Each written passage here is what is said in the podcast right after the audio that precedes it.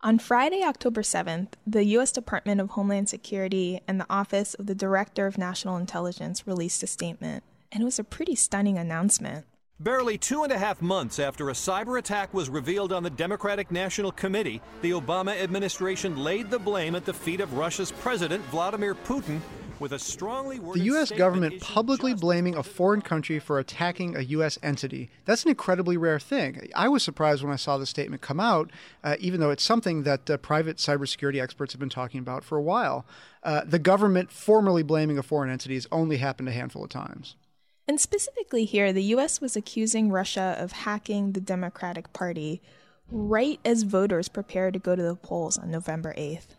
It's a scary prospect. Could hackers tamper with or even obliterate our votes?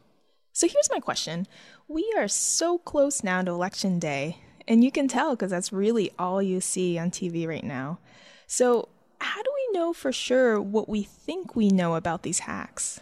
This is a perpetual problem in cybersecurity, and it, it reminds me of the famous New Yorker cartoon that goes, On the internet, nobody knows you're a dog.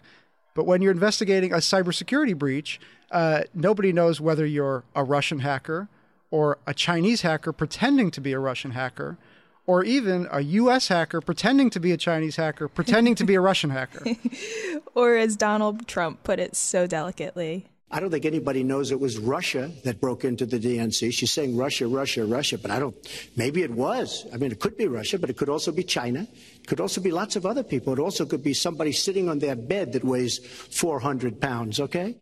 And how is the US, or anyone else for that matter, so certain that the Russians are trying to hijack our elections?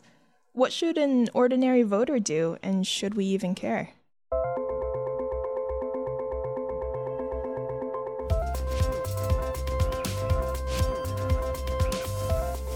Maki Ito. And I'm Jordan Robertson.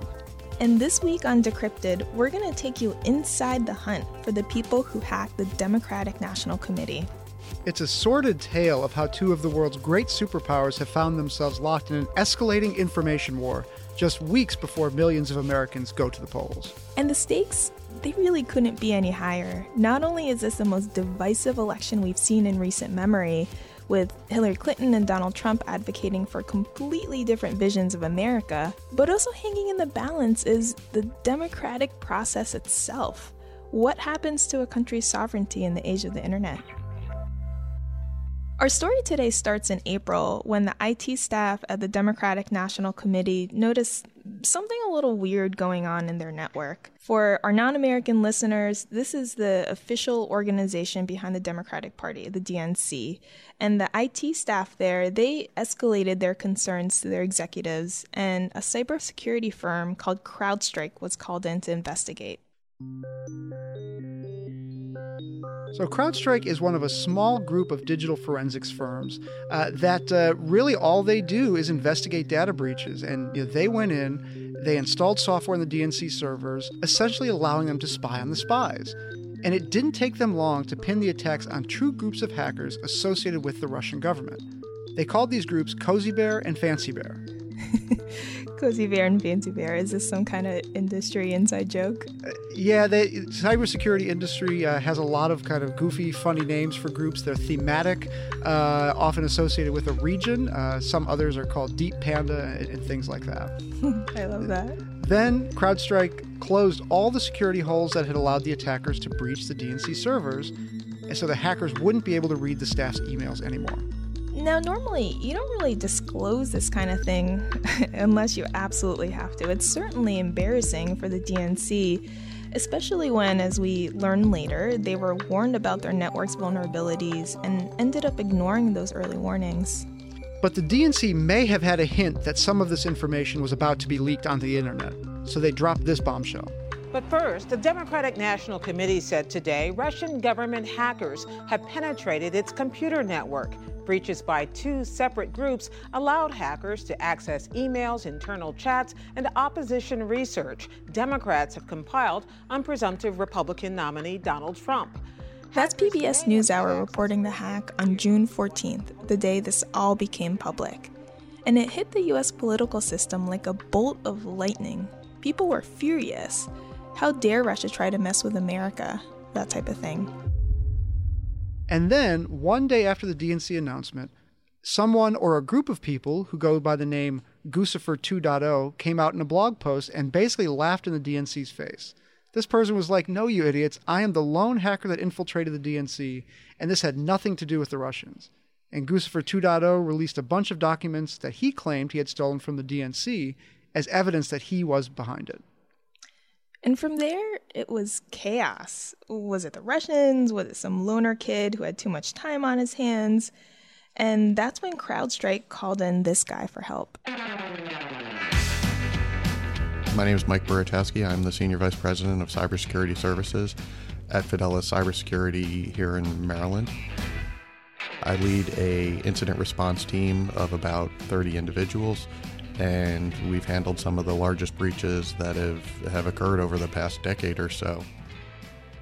So I've known Mike for several years now, and he's a really interesting guy. Used to be a cop with the Montgomery County Police Department in Maryland, and he looks like an ex-cop. He's got the short cropped haircut, solidly built guy, and very friendly and uh, you know very genial. Even before his time in the private sector, he had this long experience of tracking down criminals.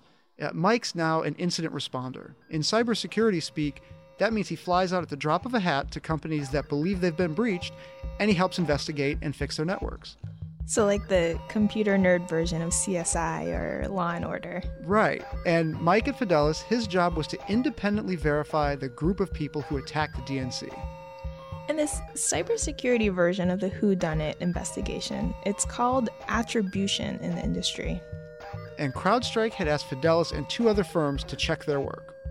So, so we had, um, you know, we got five pieces of malware. We had a team of four reverse engineers. That's all they do is reverse engineering. So we had them bang on it. Jordan, I think we should explain this to our listeners. Sure. So CrowdStrike sent Mike's team five files of the computer code that was on the DNC servers and was responsible for stealing information from the emails. And the job of Fidelis and these two other firms was to look at this code in what's called a virtual environment. Like a parallel universe. Right. It's a simulated computer system where the code can't do any damage on the real servers. Hackers use all kinds of tricks to prevent their malware from even opening in that kind of hall of mirrors. So, a key job of an investigator is decoding all of those techniques to see how the attack code actually behaves. Okay. And then Mike's team, they compared that behavior to documented code in the past that was linked to the two hacker groups associated with the Russian government. And CrowdStrike called these two groups Cozy Bear and Fancy Bear. And the clues surfaced immediately. You know, really, there were a couple of things that, that we looked at. So, you look at the complexity of, of what the malware was able to do, the fact that it had the ability to um, basically uh, terminate itself and wipe its its tracks, hide its tracks. You know, that's not stuff you see in commoditized malware. Really, it kills itself. It kills itself. Yeah, and actually, one of the functions within the one of the pieces of malware um, had had a terminology for essentially hara-kiri um, to to kill itself. So this automatic suicide switch, this is something that's incredibly sophisticated. Right. I mean, this is one of the reasons that uh, Fidelis and CrowdStrike and the other forensics researchers were so taken aback by the, this malware. You know, there's a, there's a black market uh, for pre-built malware uh, on the internet that even somebody like me can piece together. So, like, malware can be like Legos. But this feature of killing yourself to avoid getting detected, that's really complicated stuff. And that's when Mike's team knew they were dealing with real pros here. You know, there aren't a ton of people around the world who have this level of sophistication, and there were a bunch of other things that backed up this conclusion too. The the level of access that the malware gave the malicious user um, was pretty astonishing. Uh, it was also written very, very um, well. I, th- I guess elegant is probably a good way to to say it. It was not sloppy by any stretch of the imagination. Um, and again, so you start looking at okay, who would have had the capability to do that? And you know, we we talked earlier how you know, yeah, you can have somebody on the inside do something, but they may not be the the best at it. So you have uh, you've got to have people who are a lot of experience doing it or a lot of training to do it. And um, it was it was a very complex piece of malware that the average person probably couldn't use. Uh, it's also not something that we've seen uh, out in the wild necessarily. It's very targeted uh, pieces of malware. um, very limited. You can't buy it on the black market. You can't buy these components. Not anywhere. that, no, not that we've come across. Okay, okay. So so far we know that this attack was orchestrated by someone really, really good, someone really, really experienced, and that immediately limited the pool of people who could be responsible for this. It really limited the pool of people to someone with the kind of resources with backing from an entire government. And on top of that, there were a bunch of things that pointed to the code being written in Russia. Yeah, some of these details are really interesting.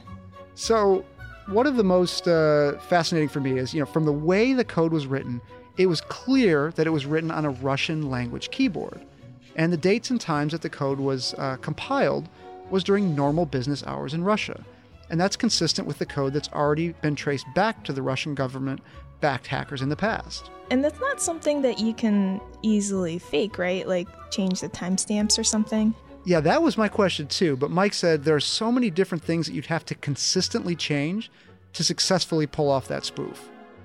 You're dealing with a situation that if it was a one-off, easier to change. You know, same same thing with you know you can change the date and time on your computer. Absolutely, you could do that, and it would potentially throw an investigator off. Consistently across five pieces of malware, okay, you know probably a little more difficult. Across X number of pieces of malware, across how many incidents, and to all have them point to the same place. And that's why Mike doesn't buy Trump's theory of this 400 pound man sitting on the bed orchestrating this incredibly sophisticated attack, and why he doesn't buy Guccifer 2.0's claim that he was a lone hacker. Okay, is it a script kiddie or is it somebody who bought a piece of malware or is it, you know, somebody drinking Mountain Dew and eating Twinkies in mom's basement? No, it, it, it really needs a level of operational discipline that you don't see really in the wild. And you're right, the number of people who could pull it off, it becomes dramatically narrower. So, Aki, are you convinced? I mean, I think so. I don't know. I keep on expecting a twist, like you're you're tricking me, like in Law and Order, when the guy who seems really suspicious turns out to be innocent in the end. I like that. Uh, well, here's maybe the most important part. Then you need to look at the target, the victim of this hack, which was the DNC, and it later turned out a broad cross section of the U.S. political system, everyone from lobbyists to lawyers to Hillary Clinton's campaign. And going back to Mike's background of working in law enforcement, you have to ask who would have had the motive to pour this kind of effort into spying on key members of American politics? Sure, an opportunistic hacker, you know, putting a feather in their cap saying, "Hey, we, you know, we broke into the DNC." Okay, yeah, I mean that that could potentially happen. Um, but then releasing the emails the evening before the convention started, well, then again, now you now you're looking at it. Okay, well, you know that really smacks like an information operation. And here, I think we should remind our listeners of the chronology of the events that took place just a few weeks after the DNC announced the hack in mid June. I mean, this was a time when the Republican Party was still in complete disarray, but things were looking pretty good for the Democrats. This was a time when Hillary Clinton um, was trying to solidify her support. And you have this forest fire raging on the internet about this issue. You have WikiLeaks and Guccifer 2.0 publishing a stream of emails that turned out to be really embarrassing for the DNC at you know what couldn't have been a worse time for them. Yeah, like that one from when Bernie Sanders was still in the primary race with Hillary Clinton, and a senior staffer at the DNC talked about how they should try to paint Sanders as an atheist, try to question his Jewish faith. And the party itself is supposed to be neutral. And that led to a lot of turmoil within the party. I mean, the Democratic convention that took place at the end of July, that was kind of a mess, at least at the beginning. All these Bernie supporters were protesting and booing down speakers on stage. And ultimately, DNC chairwoman Debbie Wasserman Schultz, who was a rising young star in the party, she resigned. And bringing this back to our story today, like you said, Jordan, this really does point to motive. I mean, who would really want to introduce this kind of turmoil to the democratic process itself in America, which is, you know, really the sacrosanct thing? Who would want to do this thing that would make you question the fairness of the system that we've developed over the years? Yeah, this project has been interesting to me because I consider myself, uh, you know, a pretty serious skeptic on a lot of these claims. It's it's just way too easy for a hacked entity to throw out, "Oh, the Russians did this or the Chinese did that or whatever." yeah, kind of like this get out of jail free card when your company's been hacked, right? These really sophisticated, organized hackers backed by a whole government. If if someone like that tries to target you, what could you have possibly done? It's like when we reported about Yahoo's breach, which was this massive, you know, more than 500 million customer accounts getting hacked. We reported that the company's claim of the attack being state sponsored, you know, isn't so ironclad. But this one with the DNC, after talking to Mike, after talking to all these other experts, Jordan, are you convinced? Yeah, I'm I'm pretty convinced. I mean, it takes a lot to clear that hurdle of you got this piece of malware, and this is evidence that the Russians did it. Uh, you know, but Mike will be the first to tell you this. Well, it's it's always risky. I mean, you know, when you're when you're you're doing attribution, you're really never saying 100% that it's this person because you know, barring seeing somebody at the keyboard and actually doing it or a confession, you're you're relying on that circumstantial evidence. This all comes down to Mike's days as a cop. Can you prove to a jury beyond a reasonable doubt that the Russians did this? And his answer was yes. And now the US government has come out and officially blamed the Russian government. And there are lots of reasons, potentially, for that happening. Uh, there are ways that the government can really know what's going on intercepted phone calls, intercepted emails, uh, human and signals intelligence sources, you know, in a way that no private cybersecurity could ever match. Sounds a little sinister. Well, we don't know for sure, but here's what Rob Owens, who's an industry analyst at Pacific Crest Securities, told me. Nation states do hack. Uh, I think the U.S. government hacks as well. Um, it's a well-known fact within the industry that uh, uh, everybody's hacking everybody to some degree. So maybe the U.S. government was spying on Russia while Russia was spying on the DNC? well, we know that uh, both countries spy on each other all the time, but in this case, we don't know exactly what the evidence is, but it's fair to assume that that's the case. And that's why at the top of the show today, you called it an information war, like the Cold War of our generation. Exactly. So, if we managed to keep our listeners till now through this complicated journey inside the DNC hack, first of all, thanks for sticking with us. And second of all, I think the burning question everyone has now is what's next? So far, it's been about introducing turmoil into the democratic process. And, you know, I'm not a US citizen, but my girlfriend is. And I don't think I know anyone who's more excited about voting in November as she is. Could these Russian hackers could they tamper with her vote? That's one really, really important point here. In reality, it's very hard to hack actual votes. That's why information warfare, like we are potentially seeing here, is so much easier to do. Uh, to do any real damage to the votes, you'd have to actually hack the vote tabulators. And these are computers that sit inside county and state offices counting votes, and those are never supposed to be connected to the internet. Does that mean you can't hack them ever? Of course not. It would just be a huge undertaking. So I wouldn't worry too much about the hacker stealing your vote. It could happen, it's just not the most likely attack. So, what should we be worried about? Well, the biggest threat is actually that the hackers could try to mess with your voter registration records, not your actual vote. If you wanted to actually tamper with the election results, you'd drop people from the voter rolls and make it harder for them to, to vote you know, you change their polling locations to someplace far away, those kinds of things. But I wonder, you know, are the Russians what they want to do? Is it really tampering with these results, or is it more about traditional espionage? Is it more about influencing uh, the public perception of these really important people in our democracy? My sense is that if the goal here was to inject kind of chaos into the into the system, and to undermine confidence in the uh, the democratic system, uh, you know, then that's a really powerful weapon, and it's been wielded pretty effectively here.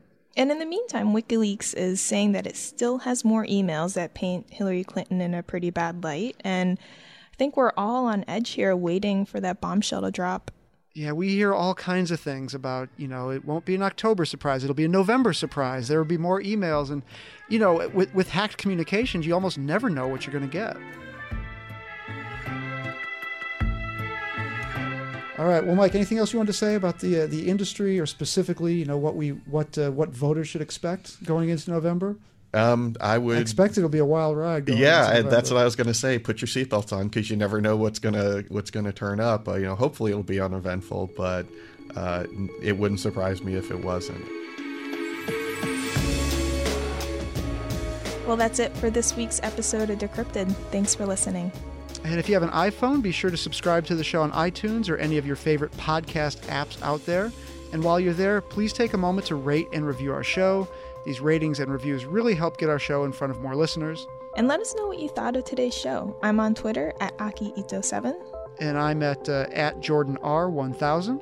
And our technology team here at Bloomberg is on Twitter at, at technology. This episode was produced by Pia Gadkari, Magnus Henriksen, and Liz Smith, with help from Emily Busso. Alec McCabe is head of Bloomberg Podcasts. We'll see you next week.